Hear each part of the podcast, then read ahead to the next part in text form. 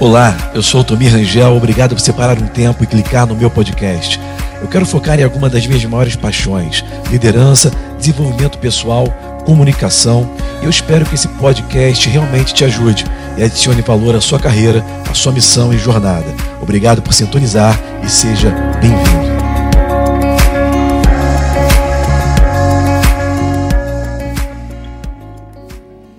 Graças a Deus. Nós estamos ainda na nossa série, te enviei uma mensagem e está sendo bom demais. Você só vai ver o resultado disso depois de um tempo, quando você começar a colocar em prática, quando você for precisando, quando você for usando esse conhecimento, você vai ver a importância que tem de nós massificarmos em séries a mesma mensagem. Sabe, uma mensagem só, quando você escuta uma pregação só, ela não entra. Você tem que escutar várias vezes para ela entrar. É como uma música. Você já percebeu que quando você gosta de uma música, você escuta mais de uma vez? Por que a gente não faz isso com, as, com a palavra de Deus, não é verdade? Uma ministração da palavra. Você percebeu que quando você começa a escutar uma música, até mesmo que você não gosta muito, mas porque você começa a escutar ela várias vezes, de repente ela vai entrar na sua cabeça, você vai acabar gostando dela e vai cantar até sem perceber? É assim que funciona. Quanto mais você ouvir a mesma palavra, você vai acabar usando ela sem perceber. Aquilo vai entrar dentro de você, você vai começar a usar ela no dia a dia, no cotidiano, nas dificuldades, no tempo oportuno. A palavra de Deus, ela trabalha para aqueles que trabalham a palavra. Ela não trabalha para aqueles que não a usam. Deixa eu falar com você também que está no Facebook. Escuta essa. E já vou dando boas-vindas para você, porque eu não falei oficialmente, ok? Mas escuta essa: se você está achando que Deus está em silêncio, não vem reclamar que Deus está em silêncio se a sua Bíblia continua fechada. Tem muita gente reclamando, muito cristão reclamando que Deus está em silêncio, Deus não responde. Mas espera aí, você não abre a sua Bíblia. Você nem vem à igreja para, pelo menos de maneira sistemática, abrir a sua Bíblia. Sabe, a Bíblia é a palavra de Deus. É Deus falando comigo. Você pode repetir isso? A Bíblia é Deus falando comigo. E sabe quando você começa a escutar Deus, começa a ouvir o que Ele tem para dizer, esse vai ser o momento de virada das suas escolhas, das suas decisões. O mundo hoje busca sabedoria para tomar boas decisões na vida. Deixa eu te falar, Deus tem todas as informações que você precisa para você tomar as melhores decisões. Ele já conhece até o seu futuro mas você precisa parar para ouvir o que ele tem para dizer. E a Bíblia é a maior profecia de todas. Quando a Bíblia está sendo falada, não existe profecia maior. Você sabe que Deus ele pode falar com você pontualmente através das, das santas escrituras que foram escritas há mais de dois mil anos atrás? Deus ele pode falar com você pontualmente de maneira atual, hoje, através dessa palavra que foi escrita mais de dois mil anos atrás. Você crê nisso? A Bíblia é a maior profecia. Céus e terras passarão, diz o Senhor, mas as minhas palavras nunca passarão. Vamos colocar lá então, 2 Timóteo, capítulo é 3, 16 e 17. Bota lá na tela para a gente botar esse texto base. E como nós temos visto aí ao longo desse mês, Deus ele está nos enviando uma mensagem, na verdade, ele já enviou e você só consegue recebê-la quando você dá um refresh nas mensagens que ele está falando com você através da palavra. Está errado, é 2 Timóteo capítulo 3, versículo 16. 2 Timóteo 3, 16. Toda a escritura é inspirada por Deus e útil para o ensino, é útil para a repreensão para correção e para treinamento na justiça. A palavra de Deus, ela é útil, ela é proveitosa e ela nos ensina. Em outras palavras, você não precisa passar por um problema para aprender nada. Você pode aprender com a palavra de Deus. Muitas vezes nós passamos por um problema porque não ouvimos o que Deus disse antes e entramos de gaiato no navio. Quem está me seguindo? Muitas das vezes nós entramos de gaiato no navio porque nós não ouvimos a palavra de ensino. Aí, quando a gente está de gaiato no navio, quando a gente está passando um momento difícil, a gente vai querer ouvir o que ele tem para dizer. Aí a palavra de Deus ela é útil para quê? Para repreender. E essa palavra repreender, escuta isso, não é algo pejorativo. Eu acho que pode acender um pouco a luz de trás, só aquela lá de trás, como eu combinei com você, pessoal aí da diaconia, porque tem gente anotando. A palavra repreensão, ela na verdade significa descobrindo o erro. Muitas vezes nós estamos insistindo em um erro. E às vezes até em nome de Jesus a gente insiste num erro. Muitas vezes Deus ele quer nos mostrar que nós estamos errados em alguns pontos, em alguns momentos, em algumas escolhas, e ele quer nos repreender, ou seja, descobrir o erro, para que você possa ver aonde está bagunçado, aonde está mal arrumado. A palavra de Deus vai fazer isso por você. Ela vai trazer luz num quarto escuro, e quando você traz luz num quarto escuro, você percebe que aquele quarto estava desarrumado e você estava dormindo ali há muito tempo. Ninguém consegue arrumar o quarto quando o quarto está escuro. Nós só conseguimos arrumar quando nós acendemos a luz a luz, por menor que seja, ela começa a clarear, ela começa a trazer clareza na nossa visão. A palavra de Deus é lâmpada para os nossos pés, ela é luz para o nosso caminho, ela vai iluminar e nos mostrar aonde está errado. A palavra de Deus também é útil para a correção, ajuste de rota, ajuste de trajeto. E sabe, constantemente nós temos que ajustar o nosso trajeto. Eu estava conversando com o nosso irmão, agora Reginaldo, antes do culto, a gente estava falando sobre coisas que estão acontecendo. E, e eu estava falando uma coisa para ele, eu creio que foi o Espírito Santo falando com a gente ali na mesa. Uma coisa muito interessante, por exemplo, é, nós precisamos ter a consciência que nós temos a necessidade, todo ser humano, aliás, os cristãos, mas de maneira geral, todo ser humano, precisa ter a consciência de que nós precisamos nos converter todo dia. Cristão, você aceita Jesus uma vez só, mas se converter é todo dia. Como que você se converte? Você só se converte quando você fica exposto à inspiração da Escritura, porque ela serve para corrigir. Sabe, a conversão é você corrigir a sua rota. Você acordou de um jeito, mas quando você entra na presença de Deus, você tem que sair daqui diferente. Somente a revelação, a inspiração da palavra consegue te converter, alinhar a sua rota, alinhar a sua mente, alinhar a sua mentalidade. Quem está me seguindo? É por isso que às vezes você entra na igreja triste e sai alegre, você entra rabugento e sai mais disposto, você entra é, é desanimado e sai feliz, você entra é, é, é fraco e sai forte. Por quê? Porque houve um ajuste de rota. A palavra ela é útil para isso. Nesse exato momento, Deus está ajustando. Ele está fazendo você pensar da maneira correta. Nós temos que chegar perto dele para começar a, a entender como ele pensa. Por isso, é importante você, pelo menos, sabe, vir o máximo que você puder à igreja. A igreja, aqui onde nós nos reunimos, é um lugar onde Deus tem total domínio sobre nossas mentes. Você pode dizer que Deus reina na sua vida, mas eu vou te falar, a maioria do tempo do, do seu dia, Deus não está reinando na sua vida. A maioria do tempo, quem está reinando na sua vida são os seus problemas, as suas preocupações e ansiedades. Nós servimos aquilo que nós pensamos, nós somos aquilo que pensamos, já dizia Salomão em Provérbios.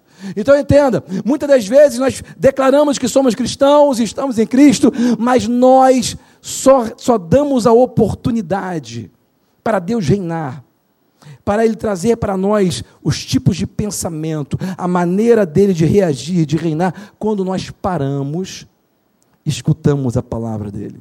Nada melhor do que vir à igreja para parar uma horinha, duas horinhas, para se aquietar. Em casa você não fica quieto. Em casa o marido briga com a esposa, os filhos brigam com a mãe, a mãe briga com os filhos, briga com o marido, chuta o cachorro. Em casa acontece, ninguém fica quieto em casa. Já percebeu isso? É difícil você ter um momento de quietude. Mas quando você entra aqui, nesse lugar, que nós estamos nos reunindo em nome de Jesus, nós estamos dando uma oportunidade para Deus. Nós estamos nos aquietando para saber quem Ele é. Está me seguindo?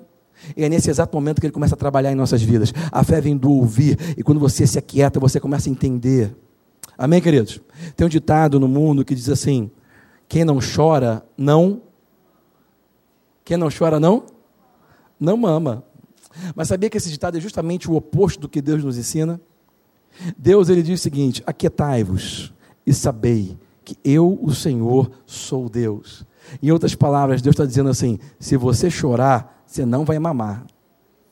Você vai ter que se aquietar para poder mamar. Deus tem tudo que você precisa, como uma mãe tem tudo o que um neném precisa, mas você só vai beber desse leite quando você se aquietar.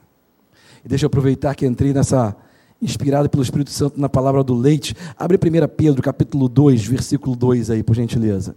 Bota lá no telão para quem puder acompanhar. 1 Pedro 2, versículo 2. 1 Pedro está é, tá bem antes de 2 Pedro. Você vai achar rapidamente com essa dica. Está no telão, mas para quem não sabe, 1 Pedro está lá no finalzinho da sua Bíblia, ok? Epístola de Pedro à igreja, está falando conosco, como cristão. Ele diz assim: como crianças recém-nascidas desejem de coração o leite espiritual puro, para que por meio dele cresçam para salvação. Interessante esse versículo, gente. Olha só o que ele está falando. Como crianças recém-nascidas, como bebê, você tem que desejar o leite puro, para que por meio desse leite puro você possa crescer. Vou ler para vocês esse versículo, no capítulo 2, versículo 2, na Bíblia ampliada. Graças a Deus pela chuva, é sinal de prosperidade, de abundância daquilo que Deus vai fazer. Amém, irmãos? Recebe essa palavra em nome de Jesus. Vai chover sobre os seus negócios, sobre a sua casa, sobre os seus relacionamentos. Vai chover na sua, na sua horta hoje, irmão. Enquanto estiver chovendo no céu, vai chover na tua casa vai chover nos seus filhos, vai chover em, tu, em todos os seus negócios, amém? E tudo que você botar a sua mão. Se você não está no Rio de Janeiro, você não está entendendo o que eu estou falando, mas aqui está começando a cair um pé d'água. É chuva daquilo que Deus vai trazer para a sua vida. Deixe a água lavar, amém, irmãos? A Bíblia ampliada, no capítulo 2, versículo 2, 1 Pedro diz assim: Como bebês recém-nascidos, vocês devem desejar ter sede desejo sincero do leite espiritual puro, não adulterado, para que por, para que por ele vocês possam ser nutridos e crescerem até a salvação. Entenda que ele diz que quando nós somos neném, nós precisamos beber leite. O melhor leite que tem para o neném é o leite da mãe, né? É o mais puro, o mais rico. E sabe, deixa eu te fazer uma pergunta. Você já teve numa sala? Quem tem filho aqui? Levanta a mão. Quem já tem, tem filho ou já teve filho? Né? Neném, quero dizer. Já teve numa sala de onde está cheio de criança? Berço, criança engatinhando, criança andando igual um robozinho. Já teve numa sala onde está um monte de criança junta? O que, que acontece ali? Chora, fica choramingando, fica gritando, fica bagunçando Cada uma delas está querendo pegar o mesmo brinquedo. Cada uma delas está querendo fazer o que elas querem fazer, da maneira que elas querem fazer. Quem já teve numa sala dessa? Não é bonitinho ver aquelas crianças todas juntinhas? Não é lindo ver criança de um, dois, três aninhos todas juntinhas? Não é uma coisa linda? Mas você não, você não concorda comigo que, embora seja lindo, é difícil ficar muito tempo naquele lugar? Verdade ou mentira? É lindo ver o neném. Eu tive três nenéns. Eu sei o que eu estou falando. É lindo o nenenzinho. Você junta os nenéns juntos brincando. Eles vão começam a brincar, se beijar, depois está um empurrando o outro. Está chorando, que está querendo tomar o negócio do outro, ok? E, e, que quebra e faz. Mas é tudo chora, brinca. É lindo, mas ficar naquele ambiente muito tempo é complicado, é ou não é? Você concorda não? Sabe, de uma certa maneira, a igreja de Cristo também é assim. Tem muitos nenéns espirituais que nasceram em Cristo, que estão precisando, que estão desejando leite, e, e é lindo ver isso. Mas, se a gente fica muito tempo em um ambiente onde só tem bebê espiritual, acaba sendo difícil. Por quê? Porque muitas vezes a pessoa tem à disposição dela a palavra, tem à disposição dela o leite puro, mas não está usando para crescer para a salvação. O que é crescer para a salvação, irmãos? O que é nós crescermos para a salvação? Como mudar o ambiente do começo? Não dá para ficar a vida toda sendo infantis na presença de Deus. Eu botei até na mídia social essa semana, logo segunda-feira, por inspiração também, eu gravei esses vídeos, botei lá, dizendo exatamente isso.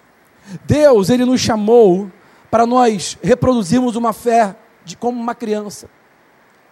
Para nós entrarmos no reino dele, para nós operarmos de acordo da maneira dele operar, nós temos que ter aquela fé, ou reproduzir a fé como de uma criança, que crê naquilo que o pai diz por mais impossível que seja. Já percebeu que uma criança pequena, quando o pai fala uma coisa, aquilo é, é, é, é incontestável.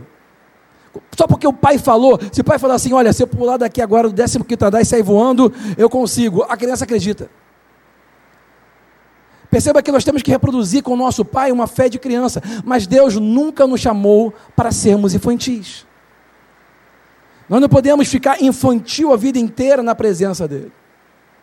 E o que é ser infantil? Ser infantil é você buscar a Deus para alcançar a bênção. Isso é infantilidade. Altomir, mas eu pensei que eu tinha que vir à igreja, eu pensei que eu tinha que buscar a Deus para alcançar a vitória, para alcançar a bênção. Não. Esse não pode ser o seu foco. Você não pode buscar a Deus para alcançar bênção. Você não pode buscar a Deus para alcançar vitória.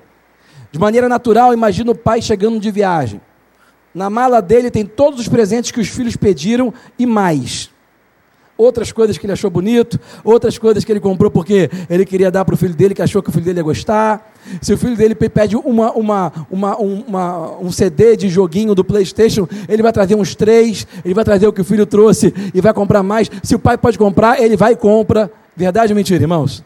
Nós que somos maus queremos dar boas coisas aos nossos filhos, quanto mais o nosso Pai Celestial. Então escuta, o pai chega de viagem, na mala dele tem muitas coisas, tem surpresas. Ele é capaz de fazer abundantemente além de tudo que pedimos ou pensamos. Mas quando o pai chega e os filhos são pequenos, são infantis, os filhos eles correm direto para a mala. O pai fala assim: ó, papai chegou. Os filhos vêm de braço aberto correndo passa pelo pai e vai direto na mala pegar o presente. O que, que você trouxe para mim? Você trouxe meu carrinho? Você trouxe, você trouxe meu joguinho? Trouxe a minha boneca? Sabe, está acontecendo isso na igreja. Muitas vezes as pessoas vêm para a igreja correndo assim e chega aqui diante do pai, quer direto pegar a benção, quer direto pegar a vitória, quer direto pegar os presentes. Irmãos, isso é um sinal de infantilidade. Quando um filho cresce, a primeira coisa que muda no relacionamento com o pai é que quando o pai chega de viagem, ele não sai correndo para pegar a mala, ele sai correndo para abraçar o pai. Pai estava com saudade de você. Dá um beijo no pai, dá um abraço no pai. Eu, quando pego meu pai, depois que eu vejo, dou umas apertadas na barriga dele, dou umas apertadas nele, uns tapas nele. O que, que é isso? Saudade. É relacionamento. Depois você vai ver os presentes, depois você vai ver o que tem, depois você vai ver as surpresas. Quem está me seguindo? Irmãos, está na hora de nós crescermos, desejarmos o leite puro para depois começarmos a comer carne. Sabe, ele fala desejar o leite puro para crescer para a salvação, crescer para a salvação. Nós sabemos que existe a salvação eterna, aquela que você recebe quando você recebe Jesus como Senhor. Ele, dá, ele bota dentro de nós uma nova criação. Aqueles que estão em Cristo, nova criação é. As coisas velhas se passaram, eis que tudo se fez. Ele, ele troca o nosso DNA. Ele troca a nossa natureza. Mas existe também uma salvação temporal. O que, é isso? Uma salvação para os dias de hoje, no dia a dia. É a salvação da alma, é a salvação da mente, é a salvação dos sentimentos. Sabe, quando você recebe Jesus como Senhor, o espírito nasce de novo, mas a alma continua a mesma. As emoções continuam as mesmas. Se você tem raiva de uma pessoa e não consegue perdoá-la, aquilo não vai sair automaticamente. Sabe, nós temos que crescer para a salvação. Ele está falando da nossa salvação hoje, do dia a dia, salvação de nós mesmos, salvação das nossas manias, salvação dos nossos sentimentos, salvação dos nossos pensamentos errados, salvação é, é, das nossas manias erradas. Então perceba que nós, a cada dia, temos uma responsabilidade diante de Deus. Ele espera que nós cresçamos. Ele fala: você tem que ter sede para tomar o leite, para crescer nessa salvação, para depois você começar a comer carne. Deixa eu te falar uma coisa. Quando nós começamos a ver resultados na nossa vida, sabia que resultados são coisas viciantes? Você quer emagrecer? Se você começa uma dieta mais ou menos não consegue emagrecer, você vai desanimar e vai parar. Ah, tentei, não consegui. Agora, se você faz, começa a fazer direitinho e perder um quilo, opa, já está se animando. Continua, perder mais um quilo, opa, dois quilos já se anima mais. Quando você vai para perder 3 quilos, que fica mais difícil, não sei se já percebeu, você começa a perder, de repente perde rápido, um quilo, dois, mas para se perder mais, começa a ficar mais complicado. Mas porque você viu resultados, você agora está animado a fazer uma caminhada, você está animado a se movimentar, entrar numa academia, sei lá, fazer uma, uma corrida. Aí você vai ver mais resultados, aí você vai se aplicar mais, vai ver mais resultados, vai se aplicar mais, os resultados vão te movendo para frente. Você fica viciado em cada vez mais alcançar mais, melhorar mais. Quem está me seguindo? Deus espera que isso aconteça conosco. Deus, Ele não está doido com, com você, Ele não está com raiva do que você fez de errado, aonde você pisou na bola, não. Deus, Ele é doido por você, é o contrário. Ele está doido para que as coisas mudem na sua vida. Ele está ele, ele tá, ele tá desejando mais do que você está desejando. Deus quer ver resultados na sua vida, Ele quer ver mudança, Ele quer ver o sobrenatural se tornar natural na sua vida. Deus, Ele está querendo isso. Mas ele sabe que a nossa caminhada com ele é uma cooperação. Nós temos que a cada dia ter essa consciência. Não fique jogando toda a responsabilidade para Deus, para aquilo que tem que mudar na sua vida. Comece a cooperar com Ele. Quer ver? Olha o que a Bíblia diz aqui. Uma passagem conhecida diz em Mateus capítulo 7. Eu, eu mencionei o 7 e 8 de pedir. Bota no versículo 13 do capítulo 7 de Mateus. Mateus 7, 13 e 14. Também outra passagem bem conhecida. Mateus 7,13. Diz assim: entrem pela porta o quê? Entre pela porta estreita. Olha o que Jesus disse: entre pela porta estreita. Pois larga é a porta e amplo o caminho que leva à perdição, e são muitos os que entram por ela. Versículo 14. Como é estreita a porta e apertado o caminho que leva à vida, são poucos os que a encontram. E sabe, essa passagem aqui, Jesus estava se referindo exatamente no que nós estamos falando. Estava se referindo ao fato de nós passarmos por uma porta. E qual é a conotação de porta? Gente, vamos pensar comigo? Às vezes a gente fala de porta. Qual é a conotação de porta? O que, que a, a porta é símbolo de quê? De uma passagem. Quando você tem uma porta, é um sinal de que tem um outro ambiente à sua frente. Sim ou não? Se você atravessa aquela porta, você sai desse ambiente, entra em outro ambiente. Agora, com essa chuva que está tendo aqui no Rio, se você sair daquela porta para fora, você vai ficar todo molhado. Aqui dentro você está num ambiente com ar-condicionado, está tranquilo, uma cadeira confortável. Lá fora, passou, ali, passou a porta, pronto, chuva. Desconforto. Quem está me seguindo? Olha o que Jesus disse: entre pela porta. E ele menciona essa porta é estreita. Agora eu quero que você entenda, porque no original dessa mensagem que ele nos enviou em grego, quando ele, Mateus escreveu com os escribas, ok? O seu evangelho. Entenda que o significado ou A palavra estava querendo dizer o seguinte: a porta ela não é estreita porque Deus fez a porta estreita. Deus não fez de propósito uma porta apertada para quase ninguém passar. Pelo contrário, Deus amou o mundo de tal maneira que Ele deu o seu Filho para todo mundo, para todo aquele que nele crê. Deus quer que todos alcancem a salvação. Jesus morreu por todos. Nós temos é, o direito, através de Cristo, para entrar na vida de Deus, aqui nessa terra. Só que ele diz que a porta é estreita que leva à vida. Mas não foi Deus que deixou ela estreita. A porta ela é estreita, na verdade, porque ela está sendo pressionada. Ela está sendo apertada. Como é estreita a porta? Ela é estreita porque ela está sendo pressionada. Existe uma oposição espiritual nesse mundo, uma, uma, uma oposição ilegal. Próprio Jesus chamou ele de ladrão. E diz: o ladrão ele veio senão para roubar, matar e destruir. Perceba que o ladrão que está solto de maneira ilegal, todo ladrão é ilegal, ele está pressionando a porta que te leva para, uma, um, para um outro tipo de vida. E não é a vida eterna lá nos céus, é a vida eterna aqui em nós. Quem está me seguindo? Você não vai começar a viver a vida eterna quando você morrer e for para o céu. Já dizia o Billy Graham, que morreu hoje, né? morreu essa noite. Uma das frases mais conhecidas está correndo pela internet foi aquela que ele falou o seguinte: quando disserem que Billy Graham morreu, saiba que eu estou mais vivo do que nunca, só mudei de endereço. Ele está mais vivo do que nunca. Eu, eu, eu, quando fui orar hoje, antes de vir para cá, eu estava orando, estava falando com o Senhor ali no, no quarto, e eu, e, eu, e eu brinco com Deus, sabe? Às vezes eu, eu tenho um, certo, um, um pouco de senso de humor quando estou quando estou em oração.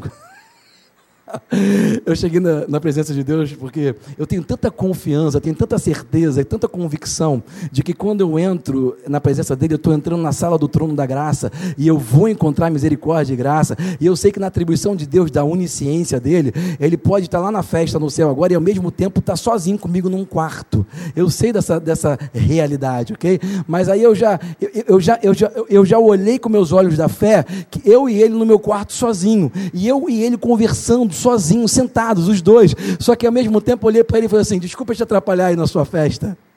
Porque eu sei que hoje deve estar uma festa de arromba no céu. Porque, pelo amor de Deus, Billy Graham entrou no céu, amigo. Um dos maiores evangelistas da face da terra.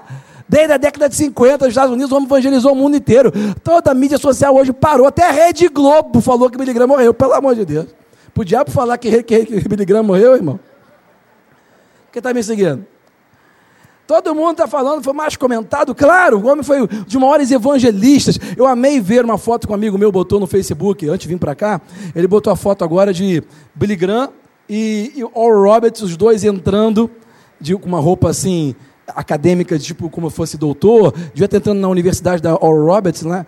e deve ter sido lá em 63, quando inaugurou, porque eu sei que eu estava lá em 93, quando eu fiquei sabendo da história. O Billy Graham era muito amigo do Oral Roberts, dois grandes evangelistas do século XX, e quando o Oral Roberts inaugurou a universidade dele em Tulsa, Oklahoma, ele chamou o Billy Graham para fazer né, a palestra de inauguração, e deve ter sido um momento maravilhoso. Eu estava no céu nessa época, não, não pude acompanhar, mas deve ter sido tremendo naquela foto lá. Eu olhei para aquela foto e sabe, uma das coisas que eu estava até falando com o Reginaldo, engraçado, a gente falou, Deus ele se move muito na minha vida de maneira assim, de, com a demonstração. Você começa a conversar com você, o Espírito Santo começa a falar comigo, com você, sem que você perceba, não é profético, é demonstração. Amém? É o Espírito Santo falando de maneira natural. E uma das coisas que eu mais tive a percepção quando eu vi essa foto de Oral Roberts com, com Billy Graham, dois homens que foram grandes evangelistas, ok? E, e, os dois já estão no céu. Eu lembrei também do meu avô Custódio Rangel, que aqui no Brasil também considero que foi na mesma época, eles são tudo da mesma época, final da década dos anos 10, né, começo da década de, de 20. E toda essa turma já está indo, já foi Billy acho que foi um dos últimos aí, né? Morreu praticamente com 100 anos de idade, ontem à noite. E, e, e eu tive essa convicção de que nós precisamos acordar para ter um crescimento e acelerar a história que nós devemos escrever. Porque esses grandes homens de Deus que já estão indo, já foram, eles deixaram uma grande demanda. Eles supriram uma, a demanda que o mundo tinha por Jesus. Agora a responsabilidade é nossa de suprir a demanda que o mundo precisa ouvir de Jesus. Quem está me seguindo? O mundo está carente, o mundo precisa de Jesus. E nós precisamos suprir essa demanda. Estava ontem em reunião aqui com eles, e veio um senhor aqui, de 61 anos de idade, e ele falava muito, falava muito como ele bebia muito, e como fuma muito, e como come muito. E ele gosta de falar, ele conversou a beça. E nós conversamos e e conversamos. E no final eu falei com ele, cara, nós não podemos sair daqui antes de fazer uma oração. Ele falou, eu sou católico. Eu falei, ótimo, porque todos somos católicos, todos somos cristãos, então vamos todos confessar Jesus como Senhor de nossas vidas. E nós fizemos uma oração. E no final daquela oração, eu olhei bem no olho dele e estava tudo lagrimejando. Porque quando o Espírito de Deus entra, quando você confessa Jesus como o Senhor de sua vida, a pessoa nem entende o que aconteceu, mas naquele momento ela nasceu de novo. E é o primeiro passo. Agora nós temos que continuar dando passos, seguindo, crescendo para a salvação, passando por essa porta. A porta é estreita, por quê? Porque está sendo pressionada pelo diabo. Nós temos que pressionar contra a pressão, irmãos. Quando nós estamos nos convertendo a cada dia, nesse exato momento que está sentado aqui ouvindo a palavra de Deus, Deus está te dando força para você pressionar contra a pressão que o diabo está fazendo na porta, que vai te levar para a vida que ele tem para você. A vida é eterna, a natureza de Deus já está dentro de nós. Nós temos que cada dia mais crescer para aprender como botar ela para fora. E a gente é pressionado. E esses momentos são ricos, são preciosos porque está te fortalecendo para que você possa pressionar contra a pressão. Amém? O tempo está acabando, a gente vai continuar essa palavra. Eu vou te trazer dicas aqui de como pressionar contra a pressão. O pessoal deve estar preocupado com essa chuva aí, né? Posso profetizar sobre a sua vida? Mil cairão ao teu lado, dez mil à sua direita mas você, seus filhos, suas casas, todos os seus bens não serão atingidos. Vocês verão com seus olhos os livramentos do Senhor e glorificarão a Deus. Se você crê, diz amém. amém. Descansa no Senhor. Diz glória a Deus, irmão. Relaxa. Amém? Só vou dar essa dica e a gente vai terminar. Primeira coisa que nós temos que aprender quando nós estamos pressionando contra a pressão é nós termos um tempo. Isso aí é disciplina, tá? É ter um tempo. Você, pessoalmente, tem que ter um tempinho para entrar na presença de Deus sozinho. Todo dia, não é a sua esposa, não é o seu marido, não é o seu filho, não é a sua mãe, não é o seu pai, é você. Diz assim: sou eu. Eu preciso, pelo menos um tempinho do dia entrar na presença de Deus. Sabe, é necessário. Hebreus 4,16. Hebreus 4,16 diz: Entre com confiança na sala do trono da graça, para encontrar misericórdia e achar graça no momento oportuno.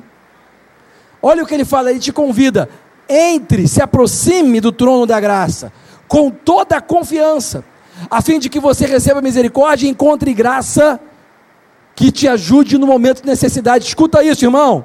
A graça de Deus tem tudo o que você precisa.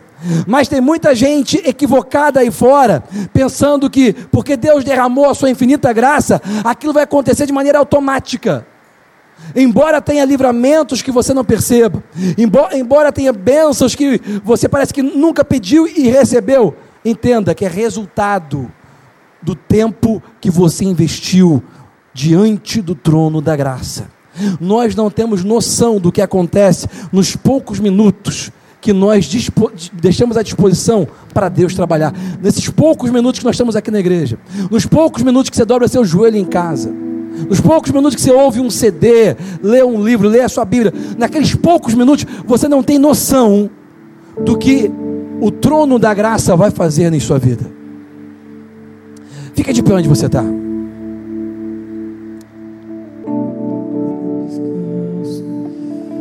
Eu quero louvar com você essa música. Pedir para Rafa cantar de novo. E eu quero que você feche seus olhos e você louve falando com Deus, Pai. Deixa queimar na minha vida uma vontade de conhecer mais, uma vontade de estar mais na tua presença, uma vontade de crescer mais, uma vontade de aprender mais. Sabe, tudo aquilo que você pede a Deus, Ele está te ouvindo e Ele está pronto para te dar. Amém?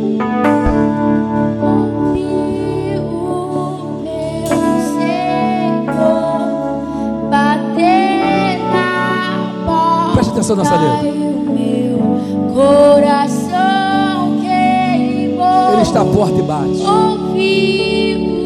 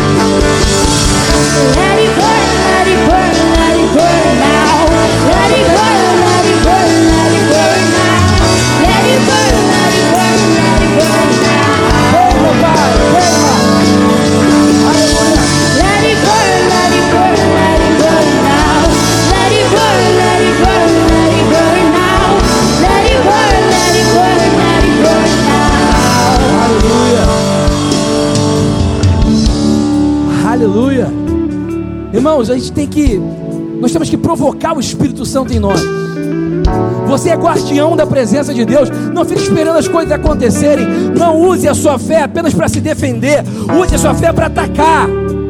Use a sua fé para ir contra. Sabe como Davi fez? Quando Davi ouviu o problema, ele não se defendeu, ele não escondeu, ele partiu para cima do gigante. A gente, tem que, a gente tem que aprender a usar a nossa fé para atacar. Tá triste? Usa a sua fé para botar a alegria de Deus para fora. Usa o louvor para atra- atrair a presença de Deus. Provoque o Espírito Santo. Sabia que quando você provoca o Espírito Santo, ele para para ouvir?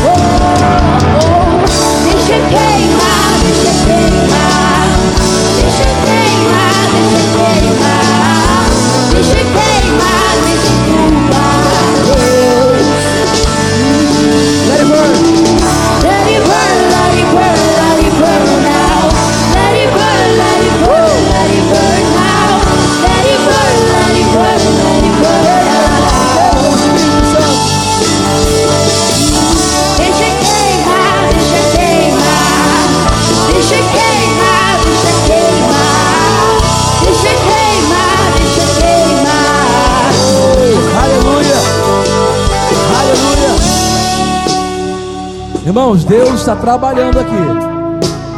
Dá a mão para a pessoa que está do seu lado aí. Levanta assim a mão dela junto com a sua. Só um pouquinho. Feche teus olhos.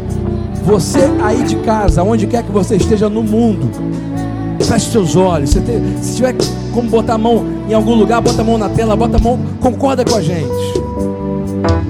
O Pai libera ainda mais uma porção a mais desse espírito da unção, da aceleração. Acelera, Pai. Acelera o propósito. Acelera, ó Deus, a sede, a fome. Que eles possam cada vez mais queimar, sentir vontade de entrar na tua presença, sentir vontade de conhecer mais. Acelera a maturidade de cada um aqui em casa, através desses princípios, dessa palavra. Acelera, Pai. Ó Deus, acelera os resultados. Os resultados. Acelera os resultados nos relacionamentos, no trabalho, aonde quer que eles forem, aonde querem plantar as plantas dos pés, aonde quer que as mãos deles tocarem, acelera. Espírito de Deus, Tu és o Espírito facilitador, Tu és o Espírito de ajuda, ajuda para a correção, ajuda para a repreensão, mostra, corrige, ajuda cada um em nome de Jesus. Mais uma vez, irmão, pode soltar a mão, levanta pro alto, diz. Deixa queimar, deixa queimar, deixa queimar,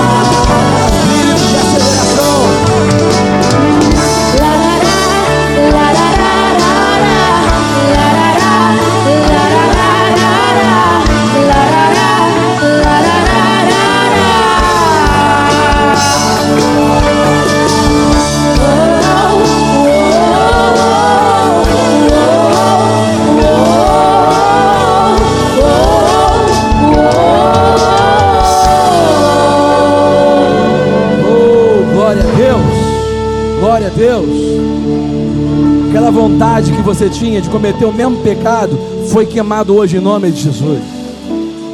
Aquela, aquele vício, lá onde você está na internet, escuta, o vício que te prendia foi queimado hoje. As cadeias quebraram, caíram dos seus pés e das suas mãos hoje. O fogo de Deus é consumidor na sua vida. Se prepare para atravessar a porta para um novo nível na sua vida, irmão. É estreita, se prepara para fazer pressão contra a pressão do, do inimigo.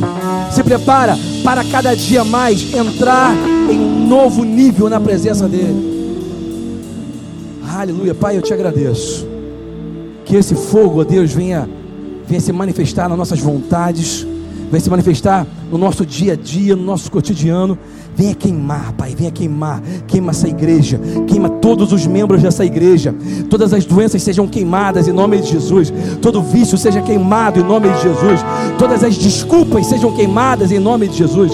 O Pai fortalece cada um nessa igreja, na tua igreja, para a tua glória, em nome de Jesus. Quem crê, enche o peito, diz amém. Aleluia.